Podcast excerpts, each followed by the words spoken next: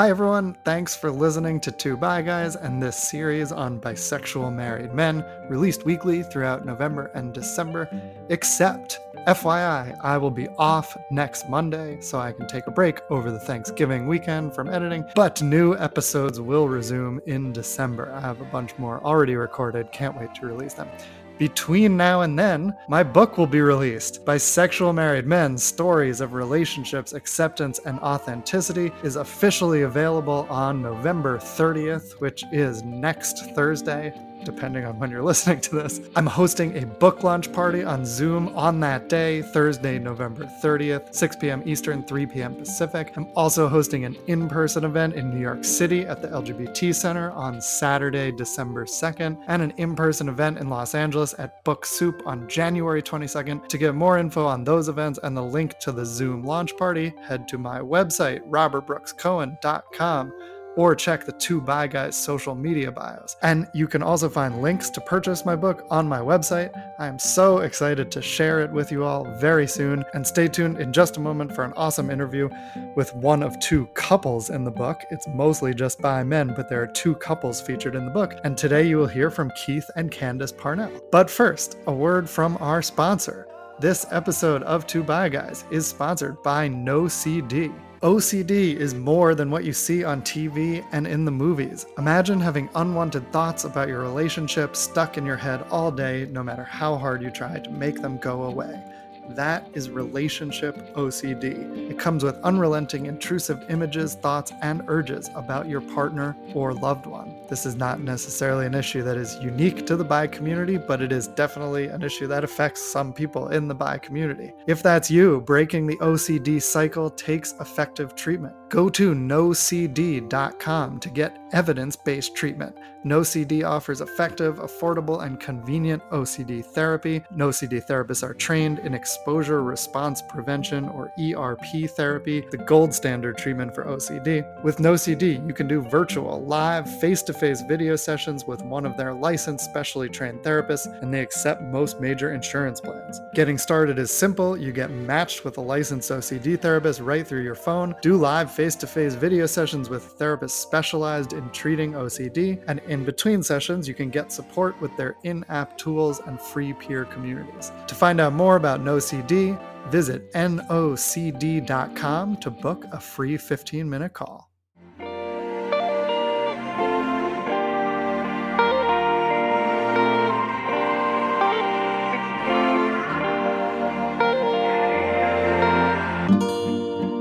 Everybody. Welcome to Two Bi Guys. Welcome back to this series on bisexual married men. I'm interviewing people who I already interviewed for my book, which is coming out November 30th. And so I'm so excited to welcome back and to see my friends Keith and Candice Parnell. Welcome to Two Bi Guys.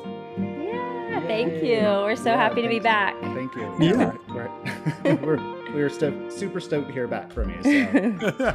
it's Yeah. lovely to see you again, and I love that I, that we get both of you. You know, most of the book I interviewed just the men, but there's two interviews at the end that are couples, and they're just they're a different shape than some of the others, and I just thought they're really interesting and a whole new layer of like hearing your perspective, Candice, and hearing you guys tell your story together and how that works, and so. I am excited to chat again. Um, if you have read the book or will be reading the book, there, Keith and Candice's pseudonyms in the book are what is it? Evan and Lindsay. Evan and Lindsay, yes. right? And Lindsay. How do you, how do you feel about those pseudonyms? Do, you- do you identify with them? we- well, we were talking about that last night. I, I don't mind Evan. I was like, eh, that's, that's a I'm nice change from Keith. But I'm not sure about Lindsay, Lindsay, but I can I can get with it. all right, all right. Okay, good. I'm glad. Well, well, now you're back to Keith and Candice, so you, you can be your true Candice self today. yes. um, okay, so everyone should read your story in the book. There's going to be a lot more details in there than we will get to today. But um, I want to let's go over it and let's talk about what's happened since then, since it's been a few years since that interview. So, but before I we go to your story, I want to ask each of you, whoever wants to go first, why did you decide to participate in this project in the first place? you want to go first? Yeah, I, I can go first. um, yeah, I I think a lot of it had to do with um, hearing other stories on the podcast that were so similar to my own story.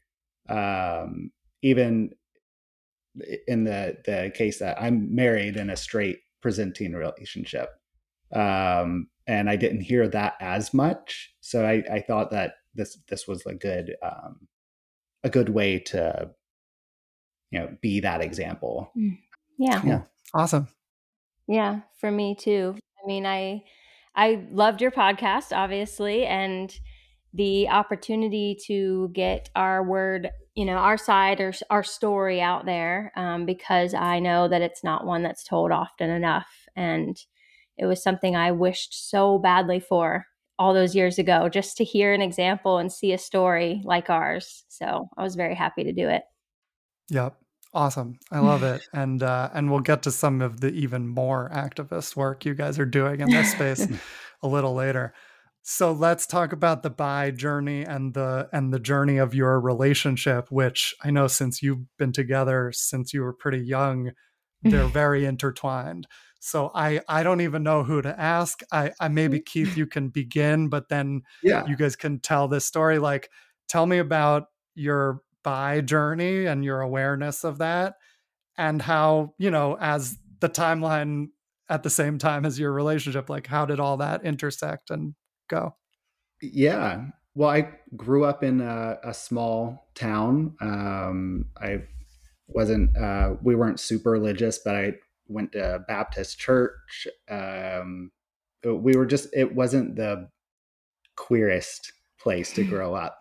Um, so I, I didn't really have any kind of uh, identity or understanding about sexuality outside of binary. Like it, it Hmm. just didn't exist in in my plane. So um, I I was the odd one out, um, and but didn't know there was even an wasn't even an on the option. radar. Yeah, Yeah. very- uh, as far as uh, bisexual being a, a term, um, I just didn't know didn't know what it was. Um, so Mhm. yeah, it wasn't. We were together. We got together in high school, and I think we were together maybe two or three years. two, about two, Two years. years? Yeah. um, before I, I eventually came out as bisexual. Yanked I yanked you yeah. out on accident. removed as bisexual. Uh-huh. Uh, but so so you actually realized it relatively young i mean you two In years after you met but yeah. yeah, uh-huh. yeah, Yeah, you were about 20. Yeah. 20-ish. But he, I mean, he knew, but he didn't know what it was, you know? So he knew he was different and had these feelings, but didn't know there was a, you know, thing Right. for it. yeah. well you mentioned you felt like the odd one out like can you tell me what it was like in that period before you had fully understood bisexuality but you knew something was different what was that like Yeah. Um, well, I, I think I always remembered having crushes on boys and girls. I think, I think we were just talking about this. You were like like, 12, you said, when you first remember something. and it was a movie. gosh, I don't even know. But yeah, it's, it's basically the same the same bi stereotype uh, you see in a lot of movie memes where it was like you can't pick which one in the movie that. Uh-huh, uh-huh. Yeah. the mummy Um, maybe or something like that yes, the mummy is a good one. um, but yeah, you start noticing stuff like that. I think one of the ones that comes up in in some of your other interviews was the underwear aisle. That's always something that yeah, I don't know. It's it's like your your first public Because you don't um, see it yeah. in normal life. Yeah. Yeah.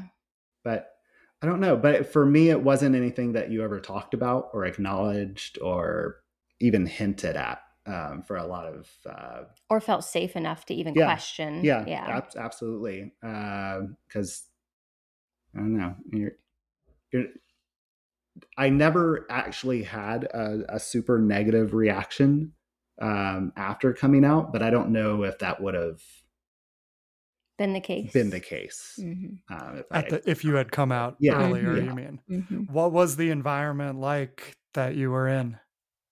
Growing up? Yeah. Yeah. Oh. um definitely small town redneck. like country, like you know, he was always definitely I grew up in Orlando, which was different. Um, and I moved to our small town. And so I didn't have the same experience as he did, but he definitely had the very much like small town country. Yeah. Um, so just never felt that safety of like even being able to question. and I it wasn't so much that there was a um, a super anti. LGBTQ Just type not a presence. it- there just wasn't Mhm. a presence. Yeah.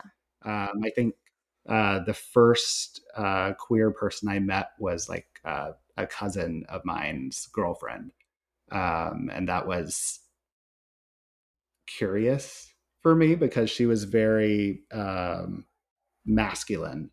So it was kind of like a first introduction to like androgyny, um, Mhm.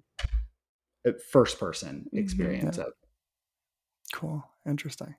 yeah. so then so then it was about two years into your relationship that you came out so what led up to that and then what happened after that Mhm. yeah i don't know what we were doing but we were looking for something on the computer and i think she was looking for I was looking for something and Like found like downloads, Um, porn downloads. Mm. Mhm. yeah and it was um i i certainly didn't mean to download uh, but i think it was uh when i was thinking back and actually reading back just looking over our our Chapter. chapter Mhm. um, I like giggled at remembering that it was basically like your play button and your download button on some players would be like right beside each other. So it's very easy to download.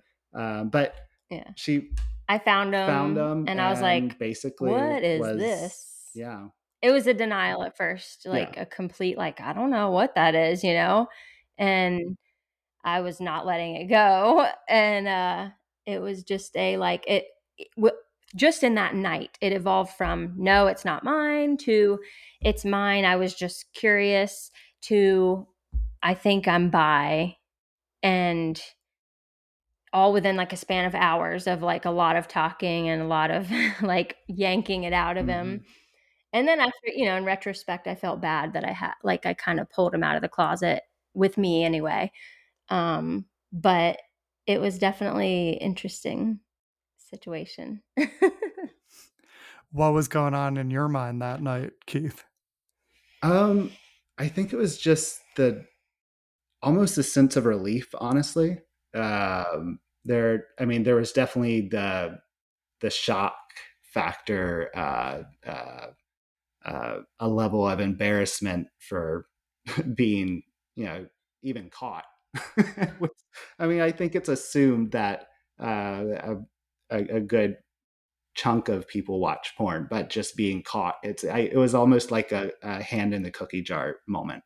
Um, but I think immediately afterwards, once we were able to talk a little bit more, then it starts coming into your mind. Now this is out. This is a this is a new avenue for our relationship that we don't necessarily know how to navigate because we've never had any it's not there like you just don't see it as Mhm. often especially in a straight presenting relationship unless there's a real reason to come out as bi it's, it's and neither of us easily- really had a i mean i don't know it's like looking back i'm pretty sure we had a few friends in high school that identified as bi loosely Yeah. but like i don't even remember knowing what it really Yeah, meant. It- like it i was like okay really- whatever you know until it became something that i had to like understand and really you know get to know and, and that was hard. I mean we were so young and it was a different world with the Yeah. internet and there was a lot less to find. And so it was it was it was weird. And then also he didn't have a lot of answers for me because he didn't really still understand most of it himself still at Mm. that point Mhm. um I had so many questions, you know, but he couldn't give me answers. And that was a problem for so many years because Yeah. I felt like he was lying to me or he he was just trying to not hurt my feelings or you know, I just all I could think of was he just won't open up to me. But he really just didn't know what to There say. wasn't, there wasn't anything there Yeah. except for the same question marks. Uh, Right. So it, it took a lot of navigating to, you know, start filling in the blanks. Yeah. What was going through your mind, Candice, initially? And then how did that evolve for you as you learned more? Um, it's very interesting because initially I was like really shocked and just didn't even know I didn't really even know what to think.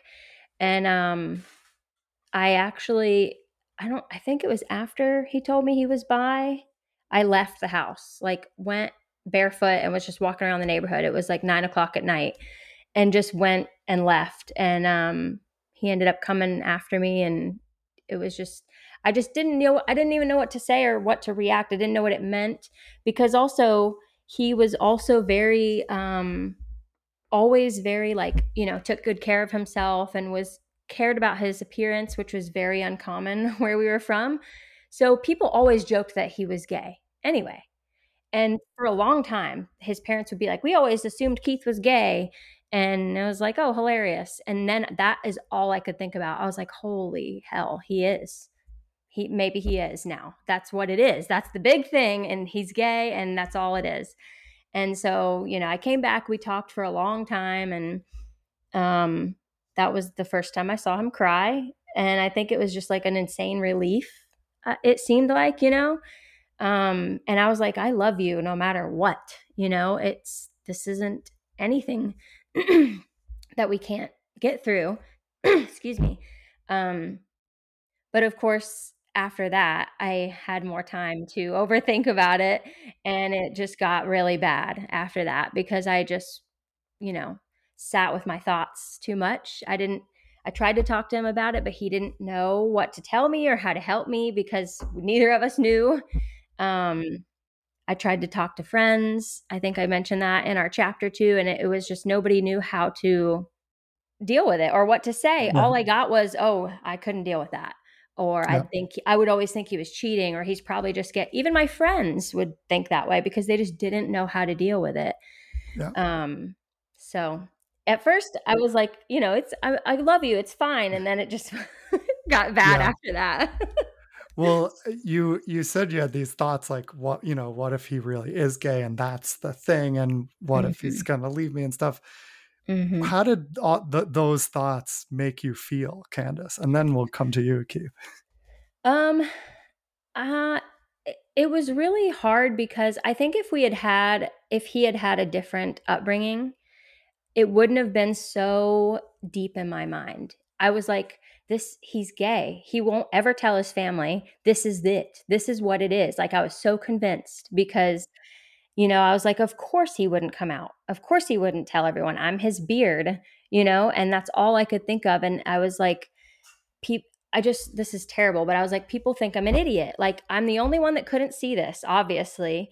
And then I was just thinking about people joking and his parents always joking. I was like, oh my God, I'm the only one that didn't know. And I just felt like, you know, humiliated, which is very selfish, but also just like, how can I ever? It's the pull string of the mixed orientation relationship saga. How can I ever be enough? Even if he's not gay, how can I ever be enough? And, you know, I know now that that's, you know, it's a complicated question for many in the mixed orientation relationship, but that was just all I kept resting on was how can I ever be enough? And I didn't know, you know. So Mhm. I'll, I want to come back to that thought toward the end because it's really interesting. But so, and Yeah. Keith, when when you guys were in this period where you weren't quite on the same page and figuring it out, what thoughts were you having and what were you feeling? Stay close to me Uh-huh. so that he's not trying to cut us out. Yes, Stay in the center of the frame. um, I'm just trying to get away from this story. um, There's no escaping. um, yeah, so it's it was really just trying to find a balance between that sort of newly opened wound of being, you know, exposed. Um, but then, you know, trying to also answer, you know, the questions that she had, which were all like reasonable questions. I, I just didn't know.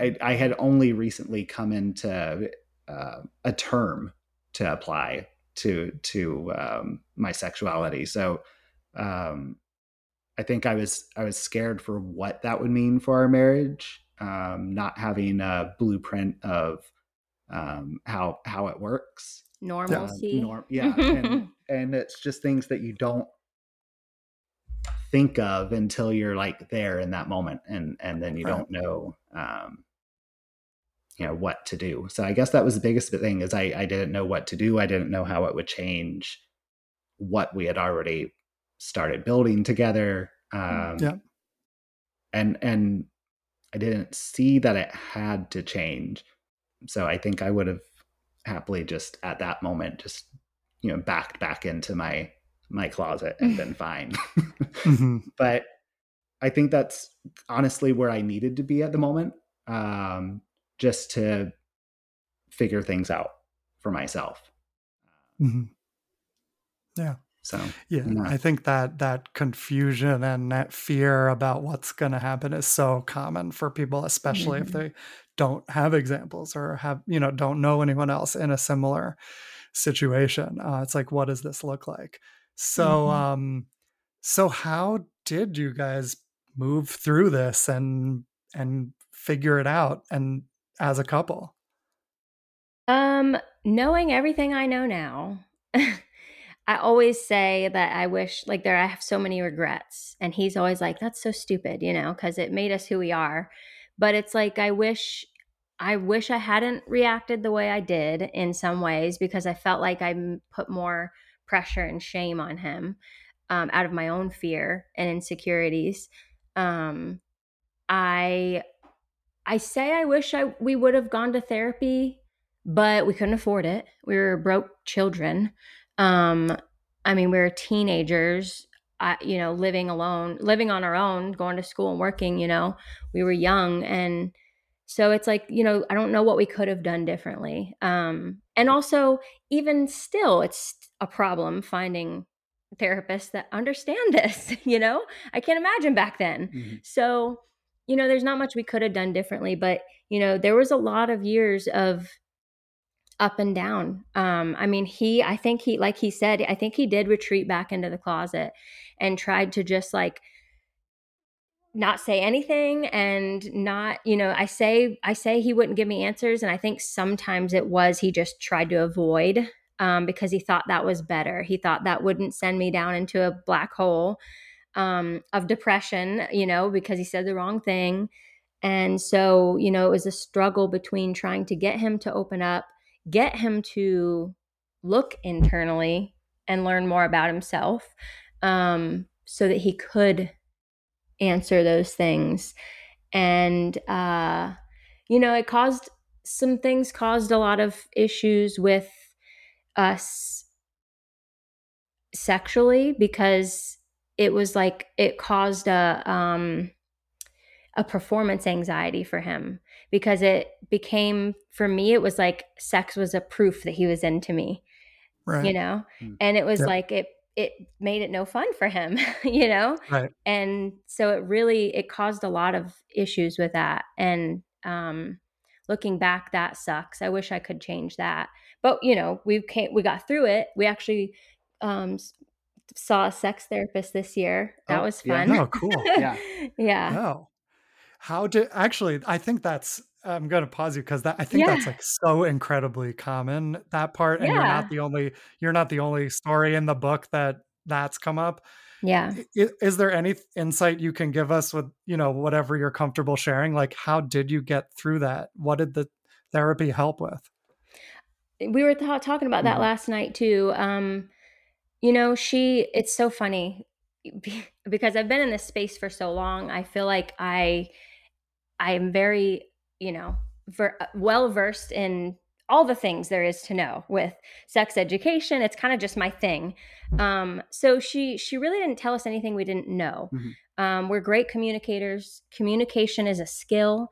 It's something you have to learn and practice. It, we're not born with it. Our society sucks at it as a whole. Um, that is literally the most cliche thing, but it's the biggest thing. Learn how to communicate and communicate your needs and um, wants and don't wants. Uh, and really just realizing that you have to make time even outside of anything to do with mixed orientation relationships mm-hmm. you have to make time for your relationship together we don't have children yet but it's like that is so easy to happen for everybody you let children get in the way you let work get in the way you let stress get in the way and um it really just is such it's the little things that matter. And um but on top of that just giving each other space to have your thoughts and desires and feelings um, and that it's okay um, and i see that a lot in the mixed orientation realm of um, not being enough and worrying what your partner's thinking and are they thinking about a guy during mm. sex are they you know it just it just it's never ending and it can just eat you alive if you let it yeah. and it's hard I've been there, but it's like I just want to tell people to not overthink it sometimes, but yeah. it's really hard. and Keith, yeah. do you would you agree that the communication and the openness was was what helped push through that? One one hundred percent. Um, and it was in the beginning. Uh, uh, you know, she had a ton of questions. I had a ton of questions, and neither one of us had the answers. so there wasn't. Uh, I I attribute the most of the struggles in the early portion of our relationship to that as as we just didn't we didn't know enough about anything anything to have conversations lgbtq yeah, sexual relationship anything so so i mean the only way you're going to know things is to you know educate yourself mm-hmm. on it mm-hmm. and then have conversations with other people and start building uh, you know a group and a safe space to have those conversations mm-hmm. uh, I, I, think that was it and mm-hmm. and it's one it's something that i always um, come back to uh, with a lot of mixed orientation relationships and the, a lot of the blame for the failure of their relationship is on a square peg round hole mixed orientation relationship. And what ends up happening in a ton of the ones that we're looking into is this could have been a gay gay straight straight relationship and it would still fail mm-hmm. you're mm-hmm. because you're not you're not doing the basics mm-hmm. um, and the basics uh, it's uh, open open line mm-hmm. of communication yeah right. the underlying issues have nothing to do with sexuality the most of the time yeah yeah right. is what we've found right. Yeah, well, and it's how it's like the toll that censoring yourself takes. Mm. Even sometimes you don't realize you're doing it, but if you're not asking for what you want and what you need, or mm-hmm. yeah, just it it takes this toll that disconnects people. Yeah, yeah. and it starts building resentment yeah. and confusion, right. and then particularly when I mean both of us have habits of overthinking things. um, so I mean, and once you take a little seed like that and and it starts, you know, going off in your echo chamber, and it gets carried away very easily. totally.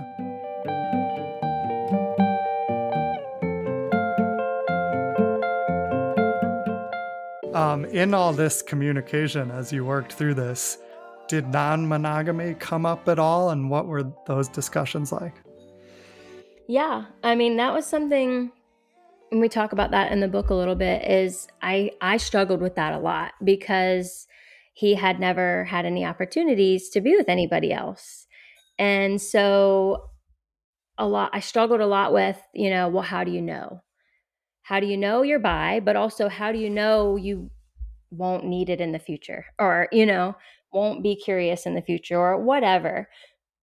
So that was you know something that i struggled with and i'm a i am an inherently monogamous person and i i just i knew that about myself um but from the very beginning i always said that if anything ever, you know, if he ever felt like he needed that, it became a need that, you know, we could maybe try like a threesome situation.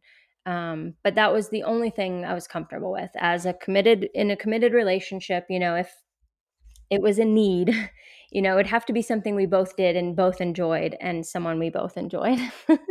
yeah, yeah, and and I I think uh, it was sort of more ampli- I'm sorry, can you hear the cat? no, I can, but that's okay. There's a long history of dogs and cats interrupting Two Bi Guys interviews. um, I so I I don't think I ever felt it as a need. Um, and I think that was something that I I said very early on, but it's it's hard to hear that on the other side and believe it when when every other story that is along the same you know the route as ours it's it's mm. uh, the man is wanting to you know, every story in the open i will the, okay, say. okay yeah. Because that's an ex- that's an important differentiation because i that's something i always tell people is the happy normal successful, boring relationships, mixed orientation relationships, aren't in forums looking for support. They're not right. in Reddit complaining. They're not. So it's like all you see is my husband cheated on me or mm-hmm. wife, um, my partner cheated on me, or my partner came out to me and in the same breath asked to have sex with somebody else, which is okay you know but yeah. that when that's all you see mm-hmm. and then you're you're in the throes of this new fearful situation and you get online and that's all you see you're like well we'll just end it now because i can't handle this or they just feel pressured to give in to non-monogamy when they don't truly want that and non-monogamy is so hard in any circumstance let alone one that's not starting on a good foundation Right. So it's really hard because it's there's nothing wrong with it. It's just in this realm, it's like that's all they see and that's it right. really mm-hmm. makes it feel there's there's worse. not enough success stories for it to be you know uh, if you have a successful uh, poly relationship I, I applaud that uh, I but I again I, with any other relationship the amount of communication that um, is needed to sustain that yeah long term. And if you're not um, already no. not communicating, yeah. it's like right. not going to work. Right. The communication is key and it def- I mean it definitely won't work if both people don't want it and if one person isn't communicating that then it yeah. it breeds the resentment we talked about. And it's it is interesting that people associate this so closely together but the statistics show that bi couples are only very slightly more likely to be non-monogamous. It's mm-hmm. still the majority of bi people are still mm-hmm. monogamous. Mm-hmm. And in the book, you know, there were a few cases of infidelity, mm-hmm. a few cases of open relationships that are consensual and working, and then a few that tried opening up briefly and went back to monogamy, and then another few that have remained monogamous the whole time. And the majority of stories in the book have landed on on monogamy.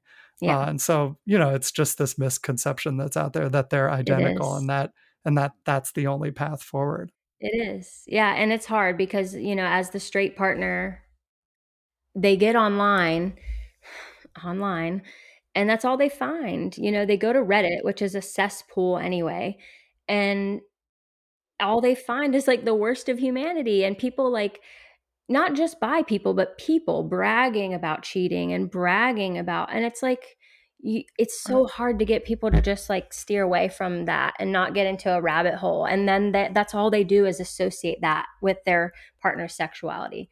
And you can't mm-hmm. separate it. No matter how much you try, you can't get them to separate it. And I understand it because I was there, but it's just, it's like, how do we, how do we fix it? I don't understand. I don't right. know.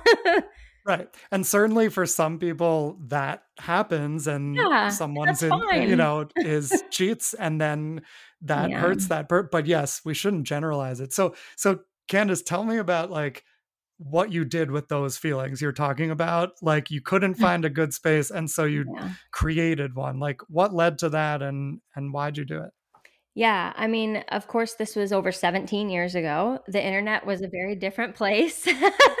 um, you know, because I tried to talk to a few friends that didn't work. That was all I had. I didn't know what else to do. There weren't books. Um, I went to the internet and I found a really awful group um, that at the time was on Yahoo. Um, they've been around since like the 80s. And, you know, unfortunately, it is just full of those people that are very angry and rightfully so a lot of them are a lot of them are older um, you know there it was a different generation. The men will never likely ever come out um, and they're just living with that shame and guilt and they are hurt and they've been hurt and some of them their partners are narcissists like you know and that's another thing that gets thrown around so much in this community in the mixed orientation community is like not every non-straight partner is a not lying abusing cheating narcissist just because they were afraid to be who they were but that gets thrown around a lot in some of these really negative communities um and i mean i got in there and they were they were like your your husband's already probably cheating um and you're just naive and if he's not he will and he'll he'll open up he'll want to open up the relationship they all do um and so that was what I had. That's all I had. And it was like it almost destroyed us. And that's, I attribute that to a lot of our problems. I, I couldn't, it was like a cancer. Once I had those ideas in my head, I couldn't get them out. And so I left those groups. Um, but I actually became a resource for that group for people who wanted to make their relationships work. And so they would send the very few people my way. Um, and I would just communicate with them through email and try to be positive with them, even though I didn't know what I was doing myself and I was struggling. But I was like, look, you know, we can just, we have great partners and we can try to make this work. And nobody else was saying that.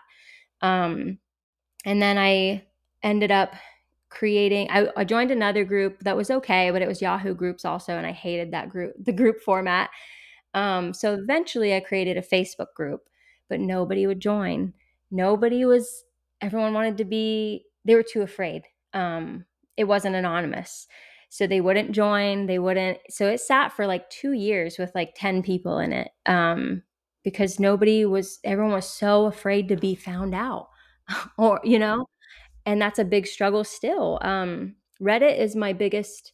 I have a Reddit group too that I kind of took over that someone abandoned, and um, Reddit is the biggest one because people just want to be anonymous, um, which makes me sad, but I get also. Um, but just makes it hard to be personable and.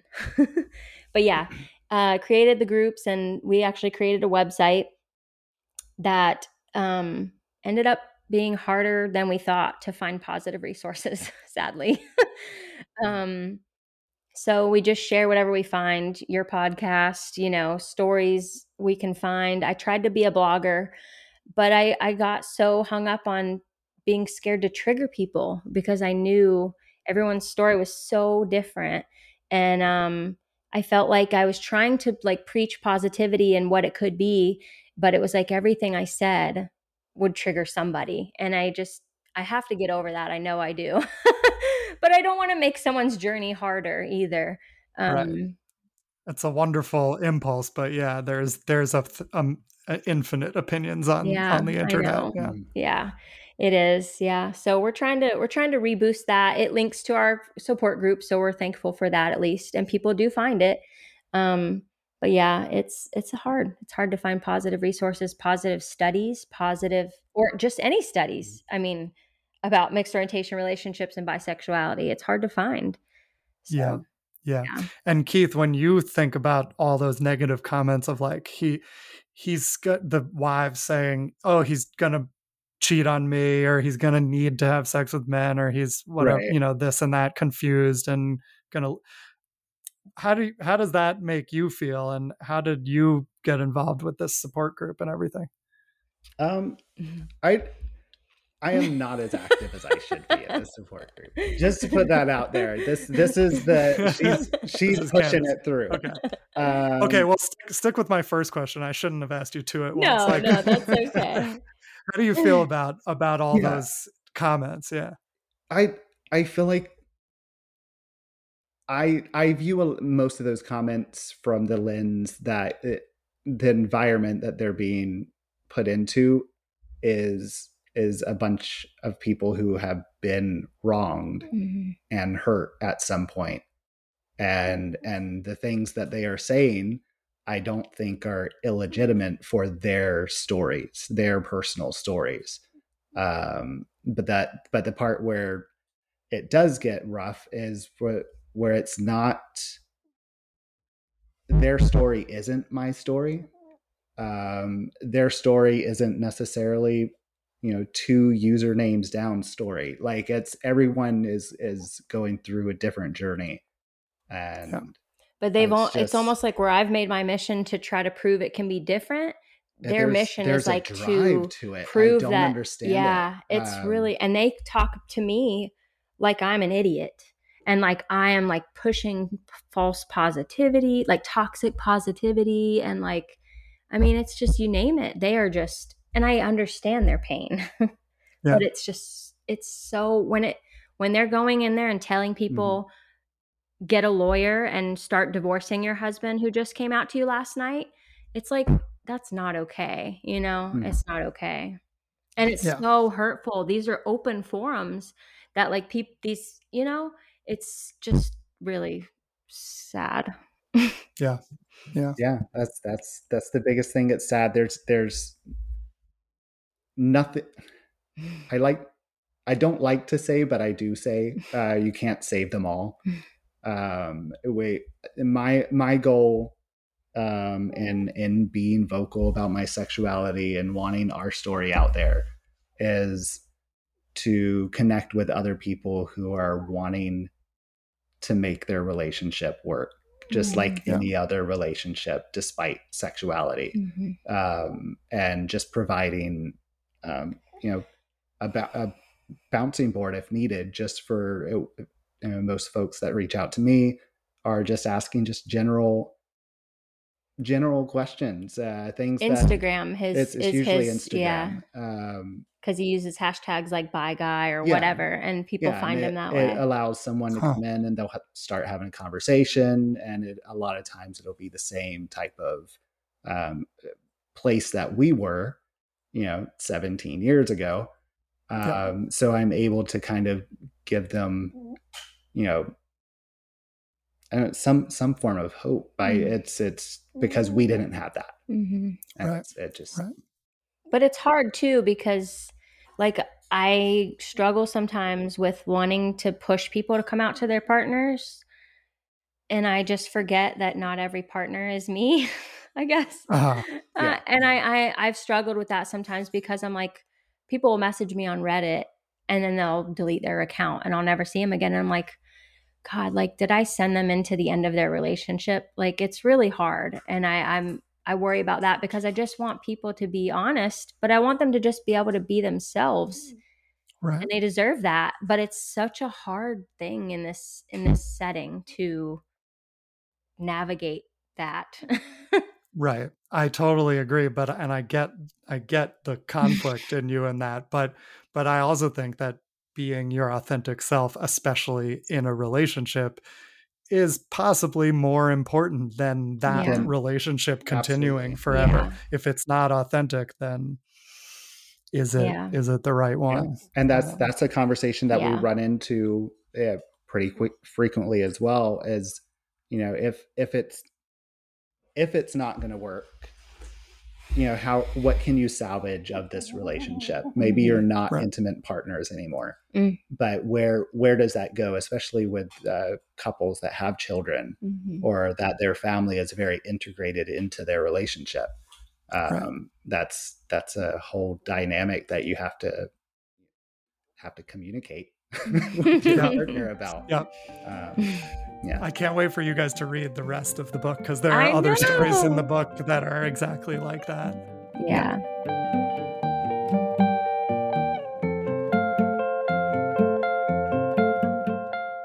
There's a little bit more with Keith and Candice coming up, but there is even more on Patreon. There are over 35 minutes of bonus content with Keith and Candice. Yes, 35 minutes. We talked for a while because there were two of them and we had a lot to talk about. Plus, there is a full video of the entire interview exclusively at patreon.com slash Robert Brooks Cohen. We talked about the response to Keith's coming out, including an interesting response he got from his grandmother. We talked about the backlash that Candice sometimes receives for celebrating her husband's sexuality. We talked about what's changed in their relationship over the past three years since the initial interview. The short version is that everything is better. We chatted about when they attended their first pride, something that used to terrify Candice. We circled back to the fear of not being enough for a bi partner, and we talked about what they're looking forward to in the future, which turned into a really interesting discussion.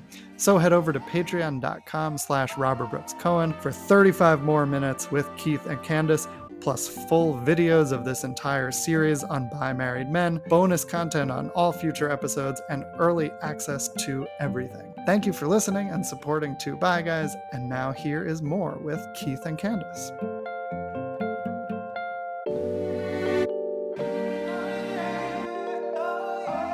Last question.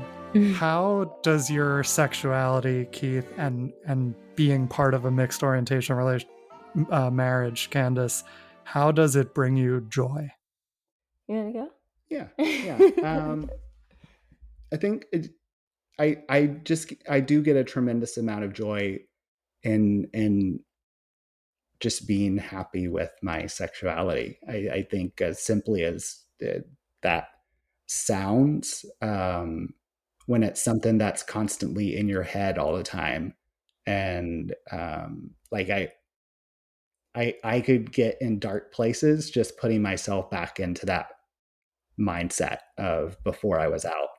Um, so I as as much as there was a struggle and a somewhat resistant learning curve, um, I'm I'm happy um, in in my understanding and and in my sexuality and and I'm I'm comfortable talking to and on the subject uh, because that's what I needed. Mm-hmm. Um, and it's it's nice to come full circle with it with uh, mm-hmm. uh, a lot of the folks that I connect with um, to be able to you know fill that gap for them.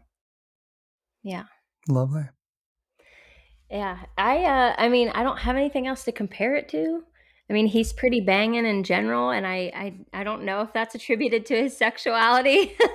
he's a great guy. He's not like toxic masculinity. You know, I don't have to worry about nothing of that. You know, we always joke that that's because he's bi. We just attribute it to that.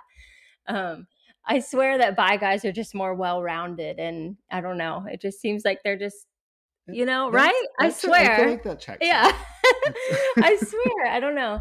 I mean, there just is a um a, a lack of shame or not shame, just I don't know. I can't even explain it. I don't know. And you see, I see bi folks, bi guys talk about this a lot in in communities where they didn't they having uh bottoming for someone literally gave them a different appreciation for being a woman.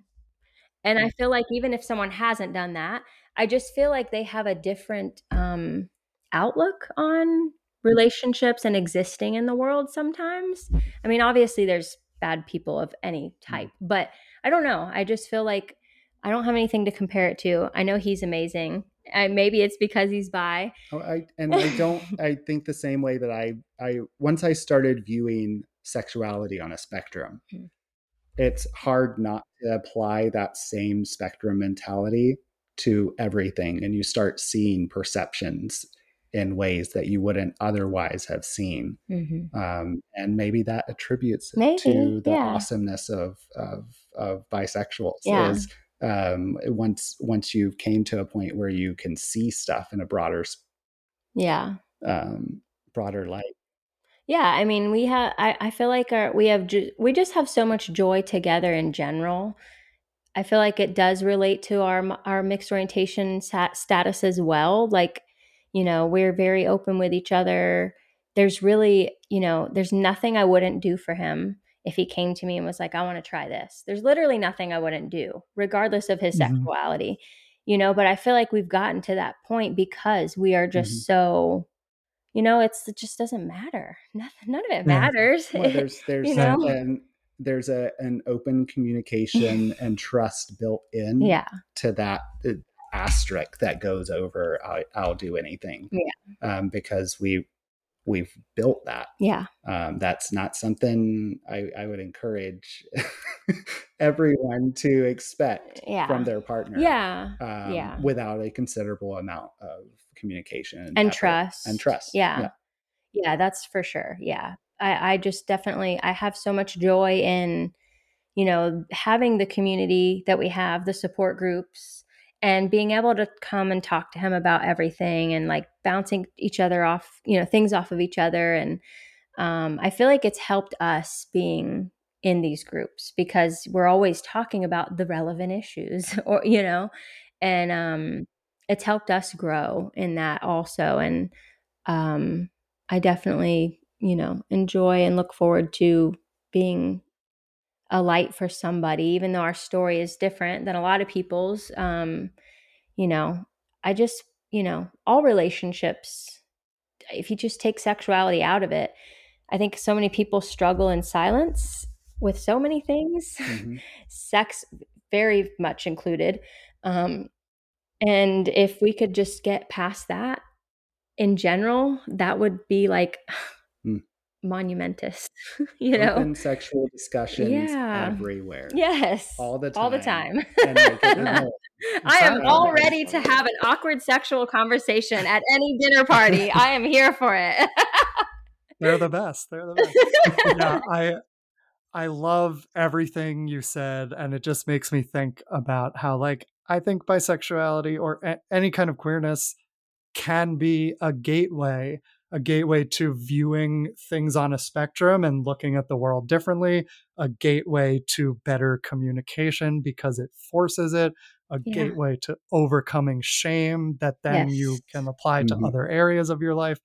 And so everything you've been talking about is is a clear example of that. Yeah. And I'm I'm glad that you found so much joy in this experience. yeah. Um, yeah. So thank you so much, Keith and Candice, for coming uh, on the podcast. It's uh, it's amazing to see you again and hear the updates, and I'm so so excited for everyone to read your story in the book, yes. and and for you to read the others too, but mostly for yes. everyone to read yours. yes. Yeah. Thank you again so much for being here. This has been great, yeah. Keith and Candice. Thank, Thank you. So you. We're so happy to be here. Two Bi Guys is produced and edited by me, Robert Brooks Cohen, and it was created by me and Alex Boyd. Our logo art is by Caitlin Weinman. Our music is by Ross Mincer. We are supported by the Gotham, and we are part of the Zencastr Creator Network. Visit patreon.com slash Robert Brooks Cohen for bonus content, early access, and exclusive video episodes. Thanks for listening to Two Bi Guys.